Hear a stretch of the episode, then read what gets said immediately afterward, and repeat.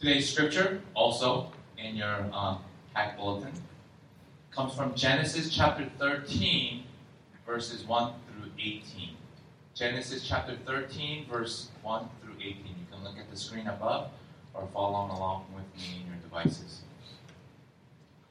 So Abraham went up from Egypt to Negev with his wife and everything he had, and Lot went with him. Abraham had become very wealthy in livestock, in silver and gold. From Negev, he went from place to place until he, became, he came to Bethel, to the place between Bethel and Ai, where his tent had been earlier and where he had first built an altar. There, Abraham called on the name of the Lord. Now, Lot, who was moving about with Abraham, also had flocks and herds and tents, but the land could not support them while they stayed together for their possessions were so great that they were not able to stay together. And quarreling arose between Abraham's herders and Lot's. The Canaanites and Perizzites were also living in the land at the time. So Abraham said to Lot, Let's not have any quarreling between you and me, or between your herders and mine, for we are close relatives. Is not the whole land before you? Let's part company. If you go to the left, I will go to the right. If you go to the right, I will go to the left. Lot looked around and saw that the whole plain of the Jordan toward Zoar was well watered, like the garden of the Lord, like the land of Egypt. This was before the Lord destroyed Sodom and Gomorrah. So Lot chose for himself the whole plain of the Jordan and set out toward the east. The two men parted company. Abram lived in the land of Canaan, while Lot lived among the cities of the and pitched his tents near Sodom. Now the people of Sodom were wicked and were sinning greatly against the Lord. The Lord said to Abraham after Lot had parted from him, Look around from where you are, to the north and south, to the east and west. All the land that you will see, I will give to you and your offspring forever. I will make your offspring like the dust of the earth, so that if anyone could count the dust, then your offsprings could be counted. Go, walk through the length and breadth of the land, for I am giving it to you. So Abraham went to live near the great trees of Mamre and Hebron, where he pitched his tents. There he built an altar to the Lord.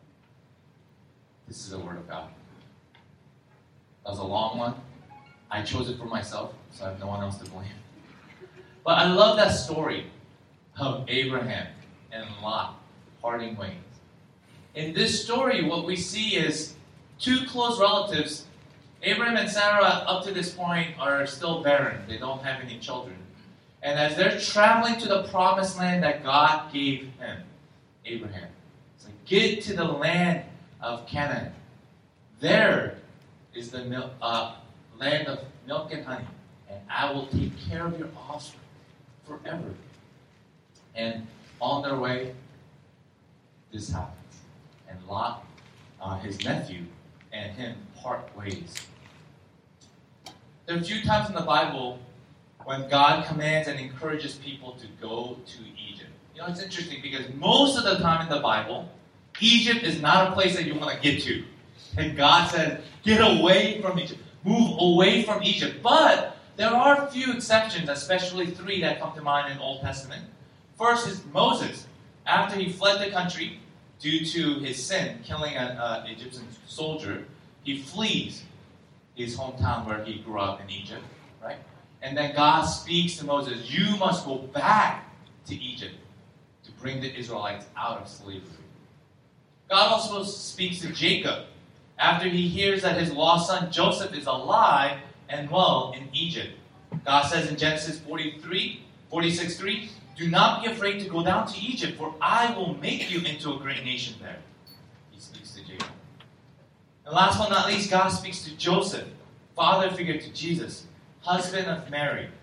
Escaping to Egypt when danger came his way, God speaks to him in Matthew 2 13. Take the child and his mother and escape to Egypt. For the most part in the Bible, however, God usually tells his people to get away from Egypt as far as possible.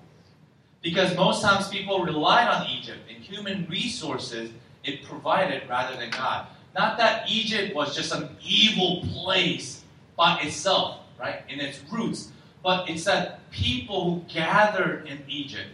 Um, what we see, Egypt symbolizes a place, a city, uh, a nation where people gathered who depended on themselves rather than God, who started idolizing more uh, uh, idols instead of worshiping God.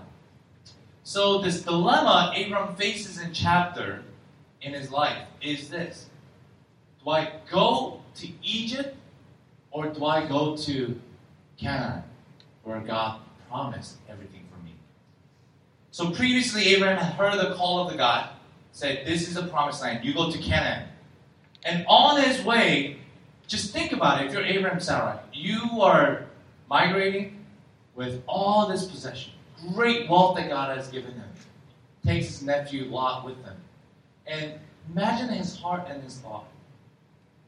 He's probably thinking, man, I can't wait till I get there. Because when I get there, something amazing is going to happen.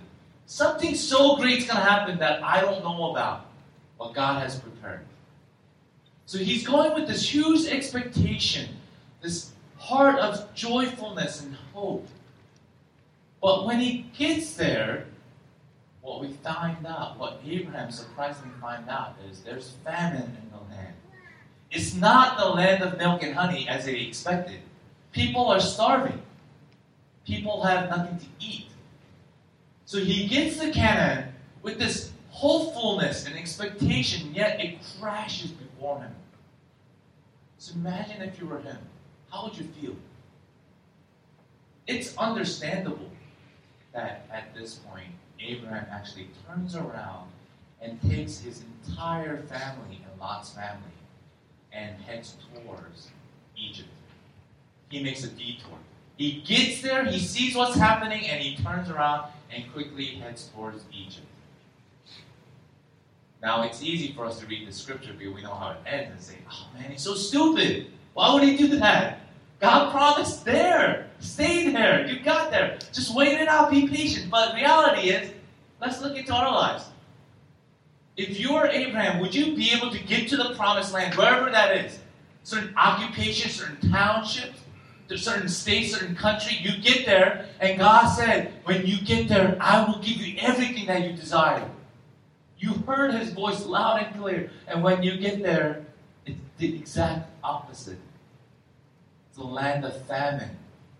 People are hungry. There are no jobs. Our children are not going to have great education. Right? We're worried about our daily life. So it's very reasonable, actually, in this state of mind, that Abraham turns around and goes to Egypt. But by by doing so, by taking the detour to Egypt, um, Abraham is thinking about a few things. And for us, I think it's, uh, for me at least, it's very reasonable why Abraham turned around went to Egypt and not listened to God. One, there was no home in Canaan for him. He got there, it's not like he owns land. So he can't just build and, and really call it a home. He was wandering around even in this land of Canaan for a little bit. Secondly, there are Canaanites. And we, we find out they're Perizzites. And they're the enemies of Israelites who are not God fearing and who worship idols. So you're going into a land where there are people who don't like your kind. Okay? Racism, right? They're spiritually you're not on the same same pace. And then thirdly, Abraham's wife Sarah is still barren. Not pregnant. When he gets there, God's been promising him for years. When you get to that promised land, Sarah will become pregnant and you will have a child. Not even just one, you will have offsprings. Look at the stars. That's how many your offsprings are going to be. And yet, he gets there, and Sarah is still barren. And last but not least, once again, there is famine in the land. So, who, in their logical mind, would actually stay put in this land? My guess, I know for sure I would have done the same thing Abraham did. And my guess would be that many, if not all of us in here, would have made the same move. A very reasonable move, reasonable move, especially from Abraham to make as a leader of the family. So, hence the Egypt detour. And sometimes this is what we experience and feel. I obeyed God. I listened to God. God told me to go here, do this, do that. But it seems like nothing's really working out. I'm in more discomfort. My life isn't more comfortable or easy because I'm where God told me to go. This job that God you gave me that I was so hopeful about is not what I expected. In fact, I hate it. Right? Sometimes you have expectations and hope. Realistically, in our marriages, in our relationship, boyfriend, girlfriend, we thought this person was so amazing, and that was your promise. And when I get there and I marry this person, and when I get into a relationship with this person, all my problems will start to disappear and things will be well. And you find out marriage is not like that at all. Not speaking just about my life, right? Speaking about just marriages in general. So often in our lives, we think God promised this, and when we get there, it's not what we expected.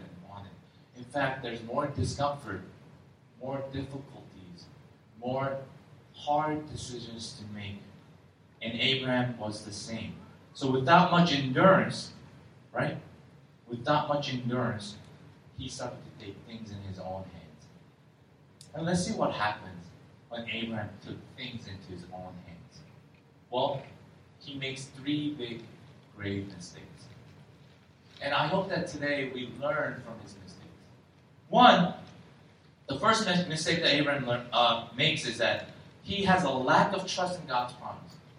He's not a man who just got all of a sudden showed up and was just like, oh, God, you're amazing. He's been conversing and having a relationship with God for years, for all his life. God showed favor in his life, and yet, when he gets to the promised land, because it doesn't look like what he thought it would be, he has lack of trust in God's promise, and therefore he uproots everybody and takes his detour to Egypt. Secondly, he has a lack of dependence in God's plan. He takes things in his own hands and comes up with the plan for himself and Sarah as he entered Egypt. And this is where the story gets become very interesting because it says in the Bible that Sarah was so beautiful, physically, just so attractive, that Abraham started getting worried. That when he entered the land of Egypt, he was already prepared. I mean, Sarah must have been very, very beautiful, and Abraham must have seen this potentially happen or already happened in his life a few times. That he prepared Sarah. It's like, hey, when we get to Egypt, there may be people who are in powerful positions who may want to take you in as their wives because you're so beautiful. So here's what we're going to do. And he starts strategizing and he comes up with his own plan. To, to, to a logical human being, perhaps it's a great preparation move, but we soon find out he took things by his own hand and this is not what God wanted, so it just falls apart. He tells Sarah, if anybody approaches us, just tell them that you're not my wife, that you're my sister. Right? So that we can stay in Egypt and not get into trouble. Just in case this happens. Guess what happens? King of Egypt notices Sarah through the servants. And then eventually Sarah is called in to the palace. In front of the king, Sarah lies and does this deception move that him and Abraham have talked about. And long story short, it just backfires. Abraham is called before the king. He has to explain and, and speak the truth. And he almost gets killed. He almost gets imprisoned. He almost loses everything that God had given him, all his wealth. And through God's grace, he just gets kicked out from the land of Egypt. And he was able to still keep his family and his belongings. But that's the second problem or mistake that Abraham makes. His lack of dependence in God's plan, so he comes up with his own. And he thought it was a great one, but it wasn't. But what I want to focus much more today is this third mistake that Abraham made, which is there is a lack of worship in Abraham's life. Not all of his life. See, before he gets to Canaan, there's a lot of worship. There's a lot of worshipfulness. There's a worshipful heart and mind and soul within Abraham. So he, he gathers his family and he worships the Lord. He sacrifices and he praises God. He sings and he does all that we do in this corporate worship. As we read in Genesis 12, 8 to 10, this is a chapter before what we just read, right? Worship before entering into the promised land. Here's how it reads. Verse 8, chapter 12 of Genesis. From there, Abraham went on toward the hills east of Bethel and pitched his tent, with Bethel on the west, Ai on the east, and there he built an altar to the Lord and called on the name of the Lord. Called on the name of the Lord. That means he himself and along with his family members built an altar and what? They worshiped. They gave all glory and honor to God. God, thank you for being faithful. Thank you for you becoming the king in my life, in our lives, in our family's lives. But what's interesting is, as he decides to leave Canaan and take the detour to Egypt, for an entire chapter until the end of 13 that we just read, there is no worship. There is no building of altar. There is no conversing with the Lord. There is no knocking on God's doors to say, hey, God, is this what you really want? Worship disappears out of his life as well as his entire family. Hence, what we find is that as he leaves Canaan and he heads towards Egypt, and until the end of what we read in today's story, Genesis 13. Right? He takes things his own manner, and the result is he almost loses his wife, almost gets killed, and almost loses everything he owns. He's humiliated, he gets kicked out, and he has to learn this lesson the hard way. And yet God still is with Abraham, and even in his mistake, keeps he gets to keep all his wealth, and he truds along back to Canaan. How does Abraham respond to his mistake? We all make mistakes. Right? I mean, we call ourselves Church for the Broken. The first thing that we say, what that theme means is that none of us are perfect. All make mistakes. But acknowledging that mistake and acknowledging the imperfectness in our life acknowledging the brokenness in our life is just not enough. Right? Hopefully, you learn something from it and you heal, you restore. And what we see in Abraham's life is as he comes before God again, as he decides, Egypt is not the place for me. Clearly, I'm learning from my mistake. He comes back to worship God. And with this worshipful heart, his mind starts changing he starts becoming wise again. He starts making decisions with God, for God, not by himself. And so, what we see in Abraham's life is that he learned from his brokenness and his mistake. He comes back to God with the worshipful heart, ready to listen and speak to the Lord. And really, that's what worship is. We talked about worship for many, many weeks now. And this is just another way of looking at worship. Worship is giving all honor and glory to God. Another way we can think about worship is a, a time and place that we specifically place in our lives in order to converse with God. Worship is conversation. Worship is invitation. Invitation that God already gave us, and we're saying yes, we respond. It's a party that God's saying, like, on this Sunday morning, you come to church at 10:30 and you worship me, and here's an invitation for you. And we're saying, yes, I want to come and I want to converse with you. I want to have a deep conversation. I want to heal. I want to restore. I want to speak to you. I want to listen to your voice. That is worship, and that's what Abraham finds once again after this long barrenness of Egypt. And as he realizes, oh man, I'm so stupid and he returns back to Canaan. And once again, worshipful heart begins to burn within inside of him. And as he does, Abraham's perspective changes. You know, oftentimes um, in counseling sessions that I do with you guys here at our church and outside, we talk a lot about perspective. What's interesting is when I see counselings and even myself in my life, when we have a worshipful heart, when we want to worship, even when things are not going right, even when I don't want to do, I don't want to do what God wants to do, even though I don't want to come worship, even though I don't want to have a relationship with God right now, I just want to put a pause on Him. When you come before God and you bow humbly and you say, God, I'm going to worship you because you deserve it, whether I want or not. I see people's lives change. Why? Because their perspective changes. Perspective meaning the lens in which we see the world, the lens in which we see our lives change. You know, it's summer, so it's sunglass season. I see everybody as soon as church and everybody's out, and then next thing they know, next thing I know, I see sunglasses popping out and you know, going on. And when you put a sunglass on, everything changes, right? Everything changes. I know they got cool sunglasses now, it changes with the lights and stuff. But it, traditionally, when you put something on like that, the entire view darkens a little bit. In the same way, when our lens, our perspective change and becomes worshipful, and we can say, Yes, God, I want to converse with you. Speak to me. I will listen. Then, no matter what's happening around you, your perspective in life changes. Therefore, you start making different decisions. You become wiser. You start to think a little bit more.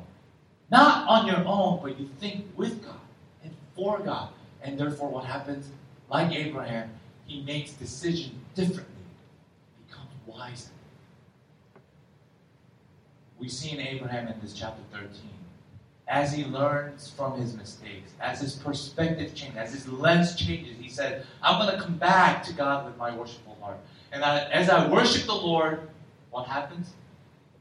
His decisions change in his life. He brings Lot next to him, his nephew, almost like his son. He says, Lot, I know this is not customary in Israel. Because according to our custom and culture, I decide as the head of the family where I go, and then you should go where I don't go, where I tell you to go.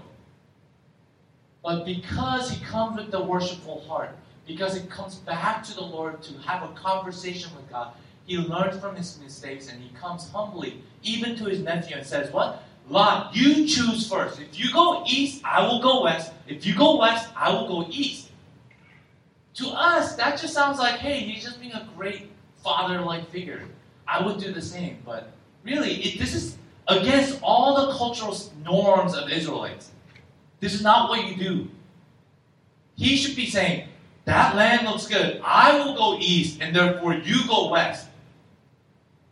But instead, for the first time in his life, because of his lens and perspective changes, his decision changes well. He says, Lot, you choose first. Now, some people say, well, when Lot chooses to go to Sodom and Gomorrah, shouldn't he? Shouldn't Abraham said, "Don't go there. They're sinful people."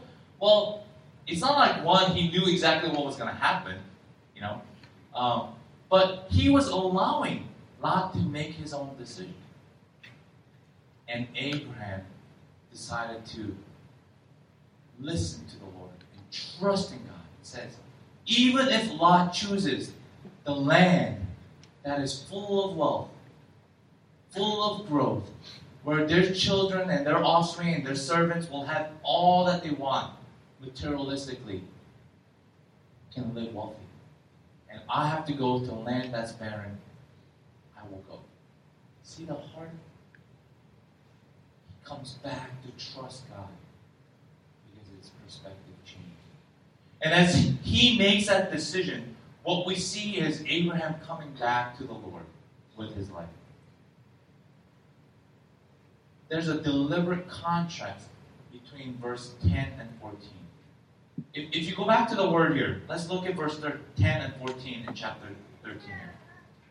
What we see as Lot looked around, verse 10, it says, as Abraham said, if you go right, I'll go left. You go left, I'll go right. Lot responds by saying, he looked around and saw the word, he looked and saw vision. That the whole plain of the Jordan towards Zoar was well watered like the garden of the Lord, like the land of Egypt. you look wealthy. He's heard. Man, you go there, your children, you will be wealthy, you'll be fine. Lot looked around and saw the whole plain of the Jordan, and he saw wealth. He saw power, so he chose that. What we see is in contrast to that in verse 14. The Lord said to Abraham after Lot had parted from him, Look around from where you are, to the north, south, east. God says the same thing, same word. Look, vision. It's perspective of Lot and Abraham we see in contrast here. When your lens changes, brothers and sisters, when our lens changes because we come before God, we worship God, and we love God, we want to have a conversation with God, we want to make decisions in our lives, in our family lives, because we love God, as our perspective changes, the situation doesn't change, but our decisions change. See, Lot, with his lens, saw the dust of the dust of the land in Canaan. And what did he see? He saw barrenness. He saw desert. He saw difficulty. He saw hardship. So he said, I'm going to go over here. That looks great. But Abraham looks at the dusty plains of Canaan, the, the land of famine, and now his perspective has changed. Dust no longer looks like dust. In fact, God tells him straight up. You see the dust in that plain? That shouldn't symbolize you becoming hungry and suffering. But dust becomes a symbolism for the offspring, the great wealth, the great nation in which Abraham's offspring will will become. So God promises him, right? He says, Look around from where you are, to the north and south, to the east and west. All the land that you see, I will give to you and your offspring forever. I will make your offspring like the dust of the earth, so that if anyone could count the dust, then your offspring could be counted. With worship, with worshipful heart, dust is understood to be potential blessing as an Abraham life. But without worship, without worshipful heart, dust is merely understood just to be hardship in our lives that we want to avoid.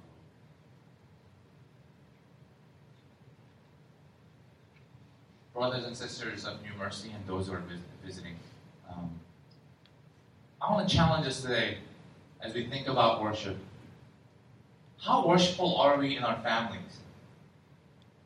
How does your perspective and lens change as we corporately worship together on Sundays? Because when we worship God and we converse with God, here, as we're sitting here, as we give praise and honor and glory we're giving dependency to God. We're trusting God. We're saying, God, there's dusty things in my life, but help me change my perspective on my lens and help me trust in you. And for those of you parents in here, do we make these kind of decisions in our lives? What do we want to show and teach your children? That as you become smarter, as, you as you get better grades, as you get into better schools and get more secure jobs, you will live a fruitful life. We grew up with that. Our generation grew up with that. But that didn't secure or guarantee anything. In fact, more hurts, more brokenness came out of it because of our expectation that hopefulness was not in the Lord, but in ourselves. And for many of us, that's how we were set up. That's the environment in which we grew up in our family. And we want to change this as God promises us. The dust in your lives, and your perspective changes because of this worshipful heart, I hope that our decisions and our thoughts our prayers change in our families. Not just for ourselves, but also for the offsprings to come. So they may be able to see them and say, Man, I've seen my parents, I've seen my mother, I've seen my father make decisions differently. There's something about my parents that they make decisions differently, small or big. They before they come before the Lord. And I truly believe as we do so, all of us here, that our offsprings, our generations to come afterward, and including us, our lives will significantly change. That though at times we may experience famine in our lives, that as we trust in God, as we come before Him worshipfully, as we consistently come to worship and corporately give God all honor and glory, as we converse with God, asking, seeking, and telling Him the struggles in our lives, the famines in our lives, that we can trust what God had envisioned in Abraham's life and what happens in his families and generations to come. I hope that happens to us as well. Let us take this time to pray. I want to invite the praise team up. And I want us to pray about a few things this morning. As we think about the experience of Abraham and his response.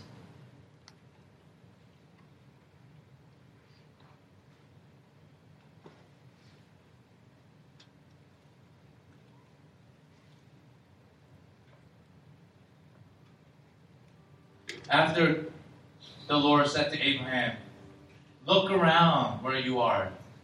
Your offspring like the dust of the earth, so that if anyone could count the dust, then your offspring could be counted. As God again, again graciously gives this promise to Abraham. We end with this verse 18 in chapter 13. So Abraham went to live near the great trees of Mamre at Hebron, where he pitched his tent, and there he built an altar to the Lord. He worshiped God again. We make mistakes as parents. We make mistakes as fathers and mothers. We make mistakes as husbands and wives. We make mistakes with our friends.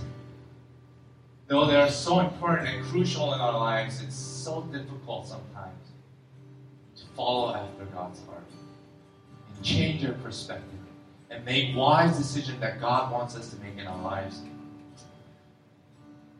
Let us build our altar to the Lord. May we spend this morning just in prayer, worshiping God. Is there famine in your life? Is there something that's bothering you? Is there something that's not going well? Can we spend this time to bring it forth before God? Trust in him as Abraham did. Let us pray.